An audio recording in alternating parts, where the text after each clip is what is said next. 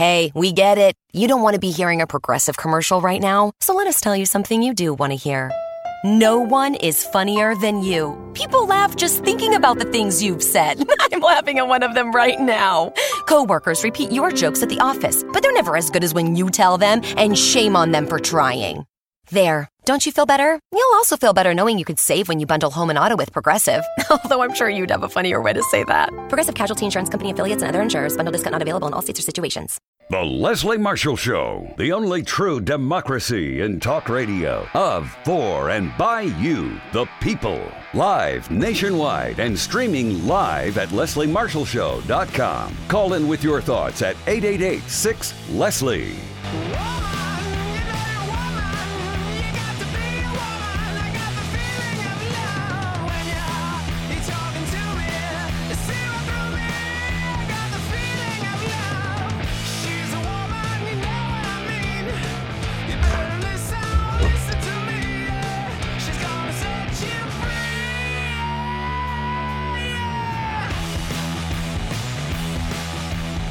Here to set you free. Happy Friday. I'm Leslie Marshall. Welcome, welcome back. Only true democracy in talk. So today we have a great show. We hopefully have a great show for you all the time. Uh, coming up, we have a great guest joining us in uh, light of this being uh, Black History Month.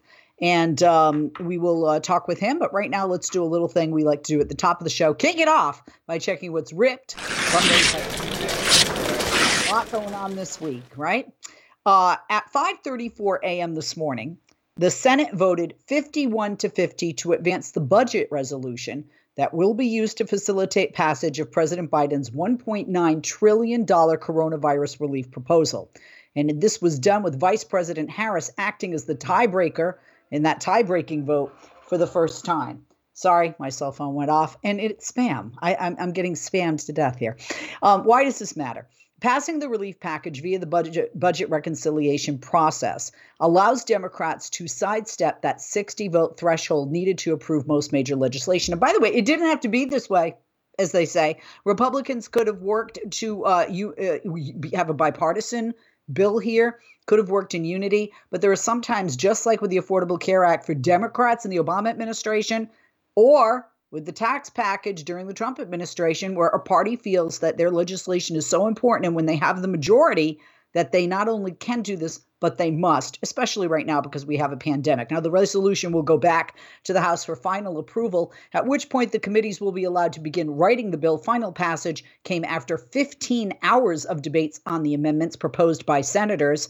And a month ago today, two senators from Georgia, two Democratic senators, were elected. Senate Majority Leader Chuck Schumer, Democrat of New York, said in a speech on the Senate floor following passage of the resolution, quote, "In just a month from that day, we have taken a giant step to begin to fulfill our promise to the American people that a Democratic Senate, a Democratic House, and President Biden will have their back and move them forward during this awful crisis." Just to be clear, if you have the majority, the majority of people wanted what you were proposing more than the other side. It wasn't just about not having Donald Trump. One of the reasons people didn't want Donald Trump is they didn't want the policies the man had put forth over the past four years either. Let's rip another. Speaking of presidents, President Biden today said there's nothing more important than getting us the resources that we need uh, to vaccinate Americans. Listen. Here's what's in that plan. First, it puts one hundred sixty billion dollars into our national covid nineteen strategy, which includes more money for manufacturing, distribution, and setting up of vaccine sites, everything that's needed to get the vaccines into people's arms.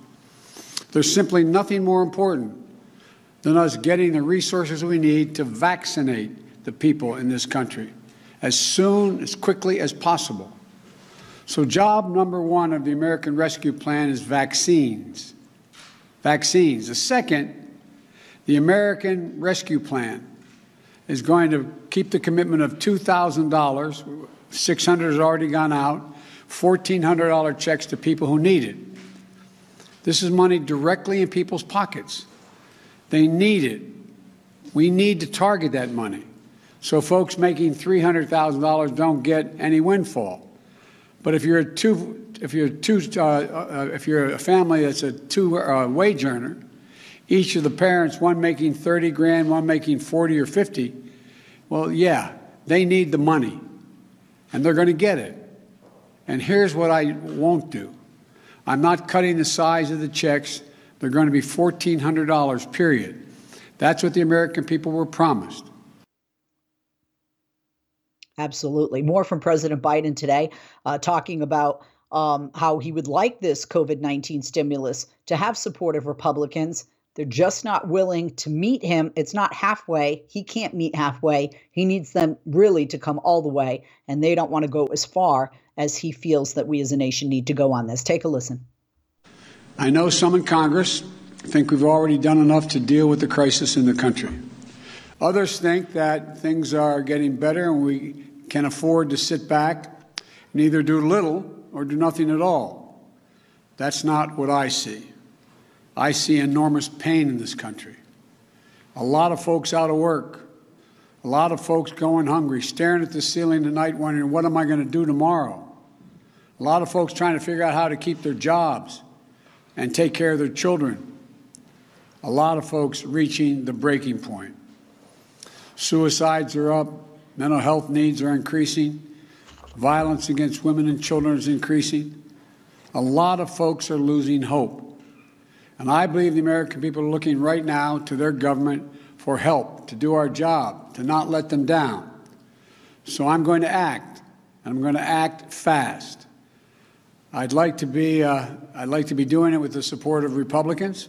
I've met with Republicans. There's some really fine people who want to get something done, but they're just not willing to go as far as I think we have to go.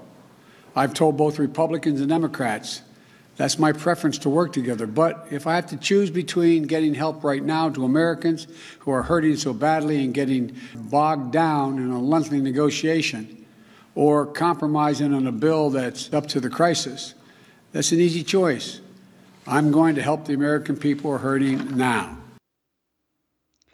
Yes, that was President Joe Biden. The American people are hurting now. They're not only hurting now, and they not only voted for him to be president. I know people say, well, over seventy million people voted not.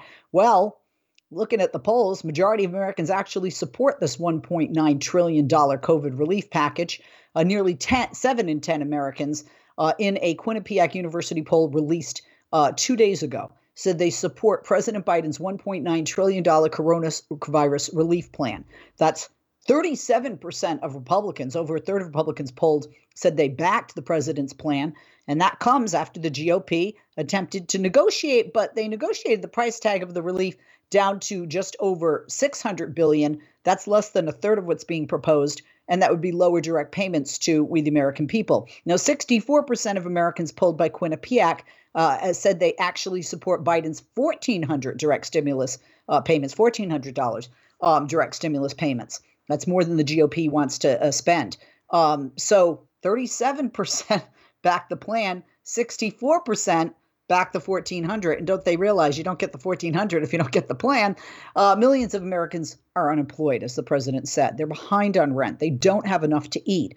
Uh, people of color, especially in Black and Latino families, uh, face higher rates of household hunger. And that's according to the uh, Center on Budget and Policy Priorities. Let's rip another. The last economic, major economic data point of the Trump era is out. Let's take a look. The economy ended the Trump years with an unemployment rate of six point three percent. Now, that is a lot lower than the pandemic-induced high point, which was fourteen point eight percent in April. It's still well above the four point seven percent unemployment rate that was left behind by former President Barack Obama. Now, former President Trump inherited a flourishing labor market. He's handing President Biden one that has a ways to go before recovering from an unprecedented shock. And when you look at the numbers, uh, when Trump took office, the economy had one hundred forty-five point six million jobs. The legacy he leaves Joe Biden is measured during the week of January eleventh, three million fewer jobs and a labor force of one hundred sixty million people. That's four point five million people smaller uh, than it was uh, four years ago. Now, unemployment, let's take a flashback. Unemployment, it's a fifty-year low while Trump was in office. Jobless rates for Blacks, Hispanics, and Asians also hit record lows. Yes, but the strong labor market was not robust enough to survive the combination of a pandemic and a weak federal response. The number of jobs in the U S fell by more than twenty million in April alone, and adds uh, of January uh, and, and as of excuse me January remain about ten million jobs below the all-time high. At January's pace, forty-nine thousand jobs per month being created, it would take two hundred months, that's almost seven years, to regain the level that we saw just a year ago. Unemployment could fall to five percent by year-end if Biden's one point nine trillion dollars relief package passes, and that's why they they had they had they had to go nuclear, if you will, right? That that's why President Biden says we got to do this, because he knows that unemployment rate can get there by year end, and that's not according to Biden. That's according to economists at S and P Global who predicted that just this week. Even without it, by the way, the C B O, the Congressional Budget Office, says the jobless rate will drop to five point three percent by the fourth quarter of twenty twenty-one. It will be another three years before all the jobs lost are fully recovered. So this stimulus stimulates those numbers to come around quicker, and that's helpful to every American, every American business, and the American economy. Bottom line here is more than a million Americans have filed for unemployment in each of the past forty-six weeks, and we're still very much in the middle of a jobs crisis. We're going to take a break. We'll come back with more from me, Leslie Marshall, with what's ripped from the headlines right after this. Don't go away. If you miss Leslie on T V this week, catch up at leslie marshall show dot com.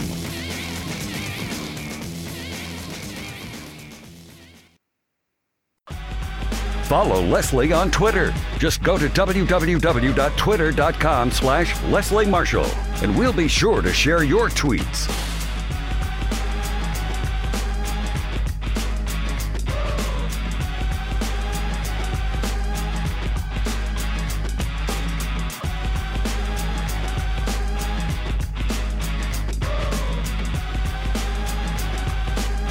We are back. I'm Leslie Marshall. Welcome, welcome back. And we continue with what is ripped from the headlines. Well, I, uh, I the House voted uh, just yesterday, two hundred thirty to one hundred ninety-nine, to remove Representative Marjorie Taylor Greene, Republican from Georgia, from her committee assignments over her past endorsement of baseless conspiracy theories and violent rhetoric against Democrats. Well, it is a drastic step, but it comes after Republican leadership declined to take action in their own party against this woman. This congresswoman is extremely controversial. That prompted Democrats to take the matter into their own hands, and eleven Republicans did join the two hundred nineteen Democrats in voting to remove Greene from the Education and Budget uh, committees. Here are the Republicans who voted to strip her of those committees' assignments: Representative Adam Kinzinger, Representative Brian Fitzpatrick, Representative Nicole Maliotakis, Representative John Katko, Representative Chris Jacobs. Oh, by the way, I'm sorry. Uh, Kinzinger, Illinois, Fitzpatrick, Pennsylvania, Maliotakis, New York, John Katko, New York, Chris Jacobs, New York, Carlos uh, Jimenez, Florida, Young Kim, California, Maria Elvira Salazar, Florida, Chris Smith, New Jersey, Fred Upton, Michigan, and Mario Diaz-Balart, Florida. Now, past social media posts show her expressing support for QAnon, nine eleven conspiracy theory, suggesting that school shootings in Parkland and Newtown were false flags, operations to crack down on the Second Amendment. She also accused top Democrats like House Speaker Nancy Pelosi of treason, and liked comments calling for her to be executed. Let me be clear: to have a bullet put in her head. Okay, that, that was the exact quote that she liked, to put a bullet in the speaker's head. She herself, by the way, a lot of people forget if you go back far enough, talked about hang 'em in reference to former President Barack Obama, former Secretary of State Hillary Clinton. She not only said that Parkland and Sandy Hook and the Las Vegas uh, killings were all false flags, and that nine eleven Uh, didn't uh, happen. Um, uh, she is not apologized, you know, but, you know, clearly saying one thing when the camera's rolling and the, the microphone's on versus another when she's standing in the House, and they, in the House, she'll act like she's being conciliatory. And then she tweets hours later and calling Democrats or Republicans who voted, as I just mentioned, to strip her of these committees morons. By the way, parents and family members of those from nine eleven, Um, from uh, from the Vegas uh, massacre, Parkland uh, massacre, Sandy Hook massacre, have all pleaded, whether they're Democrat or Republican, and whether the representatives are Democrats or Republicans, not to have her making decisions for our children. And furthermore, she harassed uh, David Hogg, um, one of the survivors of, Park- of Parkland, um, uh, physically uh, harassed, I mean, verbally harassed him in person, walking behind him on more than one occasion. And this isn't like, you know, my, you know, this isn't something I'm pulling out of my fanny here. I'm making up, folks. There's video of this. There is video of this. Um, and yesterday, just before the vote, she acknowledged on the House floor that school shootings are absolutely real. By the way, she allegedly was a victim of one, and nine eleven absolutely happened. But she argued the media has taken her words out of context, and she will never and never campaigned on QAnon or conspiracies, concluding, will we allow the media, which is just as guilty as QAnon as, at, at presenting truth and lies to divide us? There are members from QAnon that have been indicted by federal law enforcement officials for the insurrection and and the violence that took place at our nation's capital. We, I am part of the media. The media is not responsible for that. To me, she was not apologizing. She didn't, as I always say to my kids, own it. When you screw up, and I do, I, I, I try. I'm not, I'm not perfect, but I try. If I screw up, I got, you got to own it.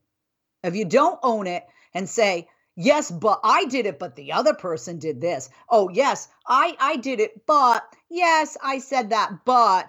OK, and I know this recording is going to come back to haunt me. Right. But no, you got to own it. Yes, people can change. Yes, people can a- have a change of heart. But she owes an apology to David Hogg. She owes an apology to Parkland family members, Sandy Hook family members, Vegas family members, nine eleven family members, Nancy Pelosi, Barack Obama, Hillary Clinton, and the F B I, who she also liked a post about executing F B I members. Many G O P lawmakers, by the way, were frustrated uh, that House Minority Leader Kevin McCarthy. And, and can I just say another thing? This woman, her comments, and her clearly wanting to become famous and have fifteen seconds, minutes, hours, months, days, whatever, of fame, I think are, are very clear. She makes me feel something I don't like to feel as a human being. And that borders hate. I don't like that feeling.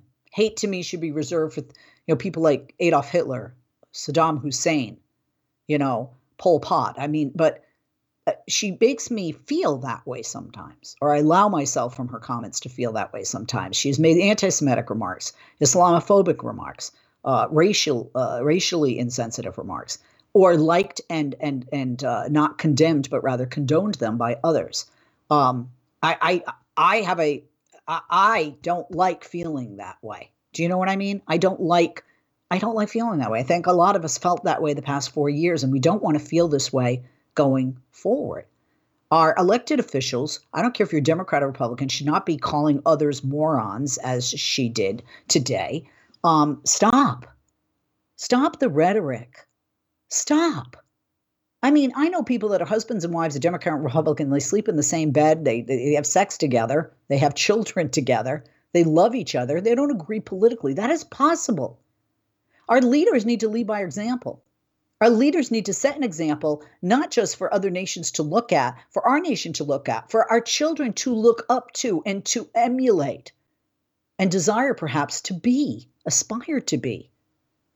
And I'm sorry, but that, that's what bothers me. The people of Georgia absolutely have their vote, but they did not vote for her to be on these committees and for her to be making decisions with no experience, by the way.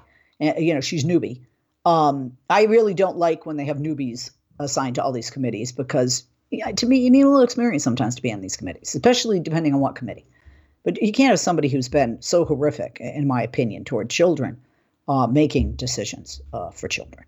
And uh, the people of Georgia did not elect her to be on those committees. They elected her as a congressional member. That doesn't change with the vote yesterday. Now, many G O P lawmakers were frustrated that House Minority Leader Kevin McCarthy, Republican of California, was unable to reach an agreement with Democratic leadership, and that's what forced them to cast this vote. It was not an easy vote. It was difficult. Some believe it sets a dangerous precedent in which a majority party can target a minority lawmaker for comments, and we know Republicans will do it because they're a very tit-for-tat party. They really are. Um, uh, they, they and uh, McCarthy condemned the move in a statement as a partisan power grab. Well, so, same could be argued when you won't, you know, when you won't have uh, confirmation hearings from Merrick Garland, but you'll push Amy Coney Barrett through, please.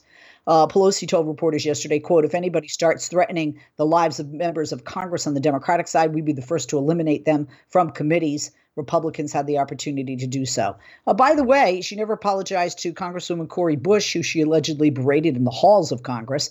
And uh, this is what Representative Nicole Maliotakis, one of the Republicans of the eleven that voted with Democrats, said. As Americans, we must hold ourselves to a higher standard and who fully condemn such comments regardless of which side uh, they, of the aisle they come from. The bottom line, she's received Greene's strong support from former President Trump. She'll continue fundraising off of Democratic attempts to condemn her.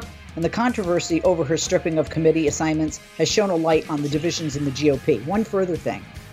Media, stop covering every time she opens her mouth. Stop giving her the spotlight. It's what she wants. We didn't we learn anything from the past four years? I'm Leslie Marshall, back after this.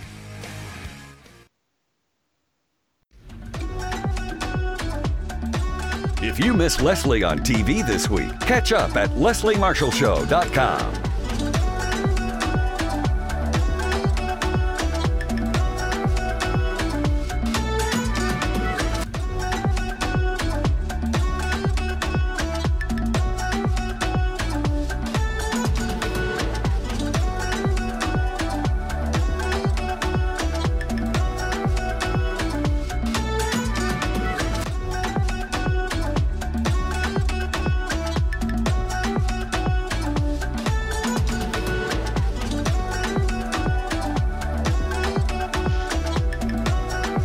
We are back. I'm Leslie Marshall. Welcome, welcome back. Only True Democracy can Talk. Uh, we just finished a rip from the headlines, and uh, now I want to bring in our guest. Our guest is Atiba Madyun. Atiba is the president and C E O of the Madyun Group. They are a government relations firm. They're based out of our nation's capital in D C, as well as Party Politics U S, a data collection firm that not only gathers from American voters, but also engages with young people to educate them on public policy. Atiba is the former division director of the National Black Caucus of Purchase uh, of State Legislators, as well as the author of the novel Saving Grace. You can buy it on Amazon in paperback or on Kindle. Atiba will be featured on Comcast uh, Wednesday, February tenth for Black History Month on the Black Family. His website is Atiba Madyun. Dot com. Let me spell that. A T I B A M A D Y U N dot com. On Twitter, at Atiba Madyun, same spelling. Please follow him there. Uh, Atiba, thank you for joining us. Welcome. Good afternoon. More than a pleasure to have you with us. And thank you very much for that introduction. It's nice to be with you. And nice to have you with us. Um, I have to say uh, that um, a Representative um, uh, a re- Representative Hakeem uh, Hakeem said uh, the other day, uh, hey, every day's Black History Month. We've been here a long time. We've always been here. I, th- I thought it was, I thought it was cute, but I think it's important that we have, uh, a, even though you know I am a white chick, obviously, and we, ha- I think it's important that we have a, a month for people to realize many things that a lot of us weren't taught about in schools, um, that we hopefully will have our children taught about now and going uh, forward. Um, but when we look, especially uh, this month, as to why it is so important to talk about and focus on Black History Month during this pandemic, it is just unprecedented, uh, the disproportionate um, impact um, specifically uh, on families of color and even more so on Black families, African-American families uh, affected by the pandemic with rates of COVID, affected by the pandemic not being vaccinated at the rates of whites, and affected by the pandemic with regard to unemployment. Um, and a lot of, uh, you know, people of color are essential workers. Um, and, you know, this this pandemic has impacted Black families. Um, like, you know, we talk about the number of essential workers who are Black and, um, you know, just so many areas. So first, before we talk about an area I really, really am passionate about, believe it or not, which is um, fatherhood within the African-American community. Um, let's talk more broadly about the impact this pandemic has had on Black families in light of this being Black History Month. Sure. Yeah. It, you know, it's, it's, this is one of the areas I actually work on. Um, so I do a lot of work with health disparities and working with um, pharma companies, and a lot of because of what happened in last June with George Floyd has changed and shifted a lot of people's focus in terms of equity, diversity, and inclusion. But also with what we saw started happening. I think we went into quarantine here in D C and on March the fourteenth of twenty twenty, we are seeing a disproportionate number of African Americans and Hispanic Americans, Native Americans, other communities of color being impacted by this pandemic. I mean, even like today, my my uh, niece, who's also my goddaughter, um, had, was taken from school in Atlanta because one of her classmates just tested positive for COVID. You know, so, you know, when, for instance, here in D C, I've been very vocal about the fact that I don't like the fact that uh, our mayor wants to op- reopen D C schools. I think that, honestly, the op- reopening the schools is really a veiled thing to say we want to put people back in um, in, in offices and working when we still have not get, um, get, been able to get people vaccinated. So when we look at all these things that are going on systemically with the virus and how it's impacting the Black family, it's, I mean, I think it's something that's, it's like three point three times more likely that a Black person would end up having to go to a hospital if they're diagnosed with, with COVID. I think it's two point seven or something like that um, for the Hispanic community. You know, these things are really um, ripping and taking a Band-Aid off of a broken bone. I've been working on health disparities for almost twenty years, back to when I was working for the National Black Caucus of, of State Legislators. So a lot of these things we've been talking about, they were systemically wrong with the healthcare system. They are really exposed right now. And so we have to take these opportunities to talk about them. And so I really appreciate the fact that you brought that up for us to start this program. Well, uh, uh, it, it's it's important. It's it's essential that people know the truth. Um, I, I want to talk about something that a lot of people don't know the truth about, because it, it's not a lead, you know, in any kind of a newscast on television, or, you know, you're not going to see it online. Uh, you got to dig a bit further. And that is more specifically, as I mentioned, the pandemic's impact on Black fathers. Can you speak to that? Um, and I, I guess I'm, in terms of what, what do you mean in terms of how it's, it's, it's impact on Black fathers? Well, you know, in uh, you know, a, a lot a lot of people have uh, judgments that are wrong, obviously, on fathers or fatherlessness within the African American community. Uh, but the impact on a community that is before the pandemic um, already already disproportionately impacted economically, whether it's because, you know, you don't yeah. get that business loan, that housing loan, whether because some of the children in uh, certain areas of this country and certain school districts who are in the Black community don't have the same type of education in the public school system. I mean, like, you know, so, somebody in South Central is not getting the, in Los Angeles, not getting the same education as an individual in Beverly Hills. And they're both in the L A Unified School District. So, right. So, um, so, so th- that's what I was referring to. So let's, so, so let's take it back. You know, we talked about, you know, this is Black History Month, but as Con- Congressman Jeffries said, every day is Black history. We've been here a long time. Um, the reality is uh, African-American men, um, there's so many different things systemically that have been placed on us that have caused uh, Black men to be ripped away from their families because they got into trouble and they go, go to jail for um, offenses. You know, I guess a lot of times people think about drug offenses, but when you think about what how Black men are charged when they go to prison, they're overcharged. When you think about the killings, when you think, so there, there's that. But then the other aspect of it is, and I'll just use an example of um, my brother-in-law who passed away a few years ago. Um, he had a stroke, twenty-four years old. My, uh, at the time, he and my sister had a ten and a half month old child. Um, and when he was taken to the hospital, he he collapsed in my in my parents' home. He was had recently been di- uh, diagnosed as diabetic. He and my sister had been in a car accident. Something happened that caused his blood to clot, which caused the um, it, the clot got lodged in his neck and the oxygen got cut off to his brain. So when my sister called the ambulance, takes him to the hospital, the doctors asked, was he a drug addict? No. Was he an alcoholic? No. Then it was, they started testing him for Lyme disease and other things. It took three days before they gave him a CAT scan and an M R I to determine the fact that this stroke had sprayed across his brain. Had they diagnosed him or had they done these things before, when he first got to the hospital, he would have had a different outcome. But instead, for the next ten years, Lawrence was incapacitated. He wasn't able to walk, talk, or eat on his own. But that was because of the way that the healthcare system treated him when he came to the hospital. This is just one story. I have another story of a mentor who went to the hospital, who is a senior V P for a major um, company. When he went to the doctor, he was complaining of headaches. The, the doctor saw him. They said, oh, well, here, here's some medications. They wanted to send him home. There was a Black nurse that came in and said, no, wait. She looked at his chart. She said, no, I'm going to make sure that you get more tests, because if you were a white male who came in here, they would have done all these things, and I'm going to make sure you get all those things. Do you know that by the time they did all those tests, by that evening, they determined that they had to admit him and take him into emergency surgery? That is what saved his life.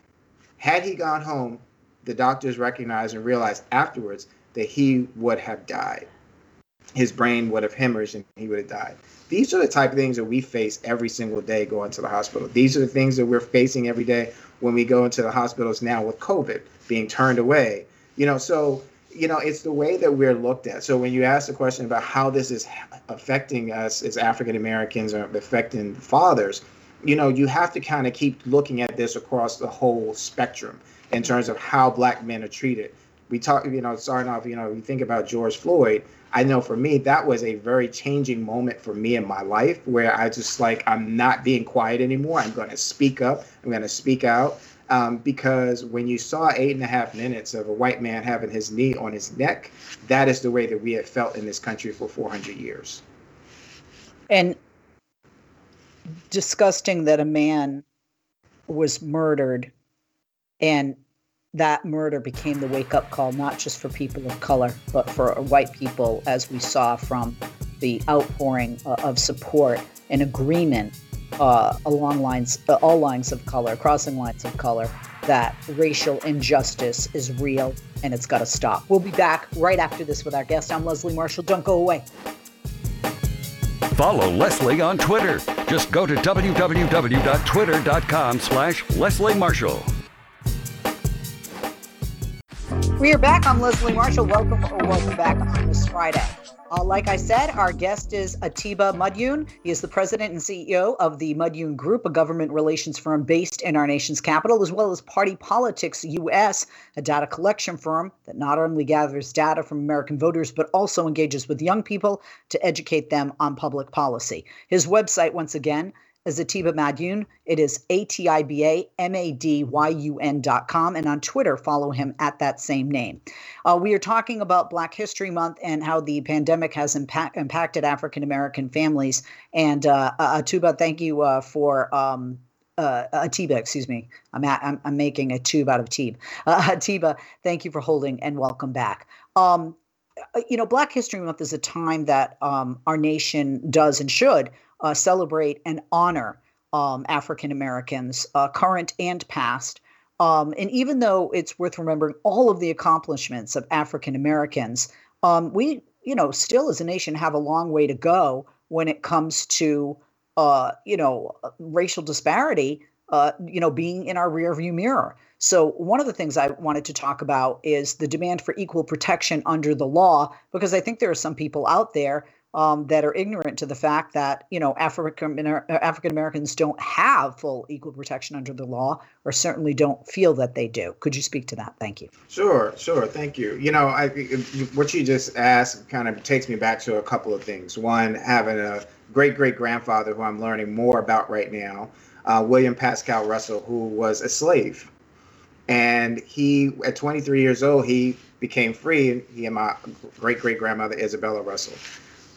He wasn't supposed to learn how to read, but his masters or his enslavers' children took a liking to him. Now, some of us think it could be because they were half brothers or cousins or somehow related, but he they taught him how to read, and that became very useful to him after slavery. Um, he was a very progressive member of his community in North Carolina. He was part of, and there's a plaque in front of our home in North Carolina that shows that he and several, many, uh, I think it was seven others, built the first Episcopal Church for African Americans in the state of North Carolina before they were actually considered Episcopalian. Now, why is that relevant to this equal protection under the law piece? Here, they were built this church, but they were not allowed to preside or be the officiant of the, of the church. A white person had to come in and be that mm. because the Episcopal Church did not allow them to do that. Wow. But my great grandfather, my great uncle, Odell Harris, spent a lot of time with his grandfather. And as a result, he ended up going on and becoming an Episcopal priest. And he ended up fighting for to get the first playground, black playground in the city of Petersburg, Virginia, the first black hospital in the city of Petersburg, Virginia, because he had to fight because there was not equal justice. There was not equality under the law. And he attributes a lot of these things back to my great-great-grandfather. Now, to make this, put this all in perspective, I, my uncles, my great-uncle Odell, which was my grandfather's brother, my paternal, on the paternal side, his sister, his youngest sister, still living today, one hundred one years old, which means that her grandfather, William Pascal Russell, and his wife, Isabella Russell, her grandparents were enslaved. And so when people think that there's like this yeah. long time period of that slavery, no, it's not. And her sister lived to be one hundred four, and President Obama wrote a letter to her wishing her one hundred her happy one hundredth birthday.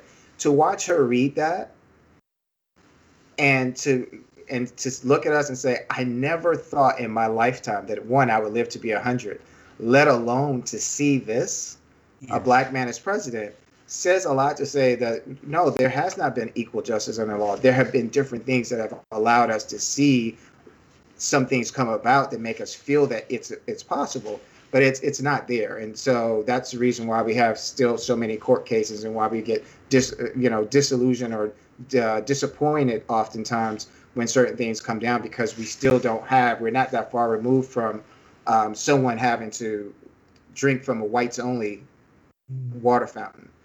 But then when we look at our school systems, we can still see that they're, because based off of zip codes, that people are still not getting the same education as someone who lives in a more economically advantaged. Well, well the other day, uh, the day on Facebook, they posted, um, it was just this many years ago that a little girl, you know, an African-American girl entered, you know, a white classroom. And you're so right. I think people think like, oh, that was a long time ago, or like slavery a long time ago. No, because there are, I mean, obviously, you know, millions of, of descendants of slaves in this country, but people that aren't that, you know, far removed. Years ago, when I worked in Chicago on talk radio at a station called W L S, uh, it was more of a call-in show as opposed to a, you know, interview style show that I do now.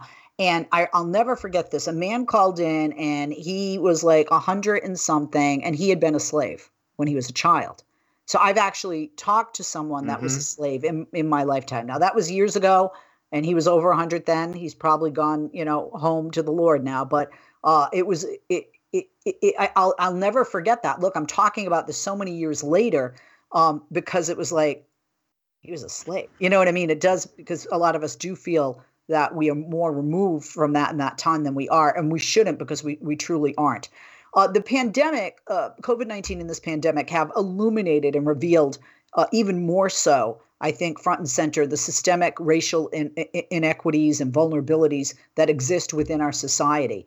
Um, when we talk about closing some of the racial gaps that exist in this country, I could list a bunch of them. I know a bunch of them, but I'm not sure if all of our listeners and viewers um, are aware of some. Could you speak to some of the racial gaps that still exist in our nation? I mean, you know, I think women often talk about being paid seventy-five cents on the dollar. Well, you know, income inequality is a huge thing. It's a huge thing that keeps people from being able to own a home, or to be able to move into a different, a better neighborhood, or be able to send their kids to a better school. Um, you know, there we I talked about some of the things when we t- talked about health disparities. Um, you know, there, there's also a, just today I was reading about um, Paul Goodell, the N F L's commissioner, is saying that he's disappointed that there were only two African American hires for coaches. Um, this thing is all, it's all separate throughout the society. Um, so in terms of the equity, which is what I think we really should be saying instead of equality. And, um, you know, it's basically people were just saying that look like me were just saying, just give us a chance. You know, yeah. when you look at Amanda Gorman on, you know, reading that poem at the inauguration, and just all the fanfare, and you know, she's on the front cover of magazines, she's getting a modeling contract.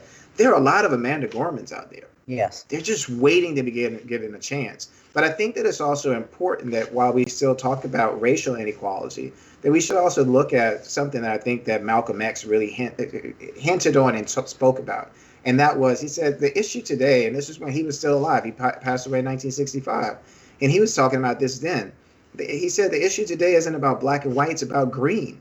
So when there's people are cut off from opportunities to make money, they're cut off from other opportunities. I mean, you, we can just look yeah. at certain neighborhoods um, all around the country. I see it happening right now in Washington, D C, and people talk about the term gentrification, you know, where the, if rents are raising, going up, but then you have a Democrat like Joe Manchin who's saying, oh, the, the minimum wage shouldn't increase more than eleven dollars.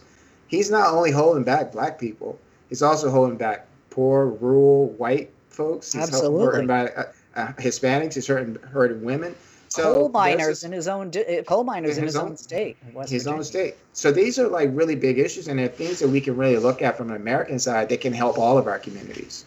Absolutely. Um, when you look at the past four years, we're we're now in a post, you know, Trump, uh, you know, and, and impeachment, um, as the uh, but the Biden administration is trying to launch a new era, promoting peace and, and unity, and we did live through four years of turmoil. Um, You know, there are those in the black community that weren't really thrilled with everything Barack Obama did or didn't feel they did enough for the African-American community. Is there more hope now that Joe Biden is president and Donald Trump is no longer? I think there are a couple of things we really have to take note. Barack Obama wasn't able to get a lot of things done because a lot of us didn't go back and vote. Go, go, we voted in two thousand eight. We didn't go back and vote in twenty ten. And we didn't go back and vote in twenty twelve. Uh, I mean, not twenty twelve, twenty fourteen. And I say this because right now it's so important for us to keep our eyes on the prize. We just won a really big election. eighty-one million people voted against seventy-four million people in twenty twenty against Donald Trump. So are we in a post-Trump? We're still feeling the effects of it because we have an impeachment trial coming up this week, next week. But what we also have to do is stay focused about twenty twenty-two. Joe Biden can do a lot if we send him more people in the Senate and the House. And that is going to mean we have to vote in historic numbers again in the midterms. Only fifty-five percent of the American electorate voted in two thousand sixteen. Donald Trump won. sixty-six percent of the American electorate voted in twenty twenty. So what could happen if you look at twenty eighteen? It was historic numbers of people that voted in the midterms. Not only did the Democrats send a large number of people to Washington, they sent a lot of women and a lot of people of color. So these things can happen again in twenty twenty-two, but we've got to stay focused on the prizes that we want to win and stay engaged in the process. Well, something, um, oh, I hear music. I think we're done. Sorry, thirty seconds left. Thank you so much for being with us. It's, it's been a pleasure. It's so enjoyable. I didn't realize time was up. Same here. Thank um, you. Atiba Madyun is uh, has been our guest. Please, again, go to his website, atiba madyun dot com, A T I B A M A D Y U N, on Twitter, at Atiba Madyun. I'm Leslie Marshall. Have a wonderful weekend. Everybody be safe. Wear your mask. Progressive presents an interview with your upstairs neighbor. Hi, I'm Tia. The upstairs-downstairs neighbor dynamic is so special. We have our own language. Like when I scream at my mom on the phone, the people downstairs bang on the ceiling to show their support. The nighttime's the best time to rearrange furniture. I call it midnight feng shui. And if I sleep through my alarm in the morning, they bang on my door to wake me. So thoughtful. Progressive can't save you from your upstairs neighbor, but we can save you money when you bundle renters and auto insurance with us. Progressive Casualty Insurance Company, affiliates, and other insurers. Bundle discount not available in all states or situations. When we made our new McDonald's Spicy Chicken McNuggets, you were praise hands emoji. Then we ran out, and you were streaming tears emoji. Now they're back, so you can be grinning face with sweat emoji. Order ahead on the McDonald's app. Ba-da-ba-ba-ba. For a limited time at participating McDonald's.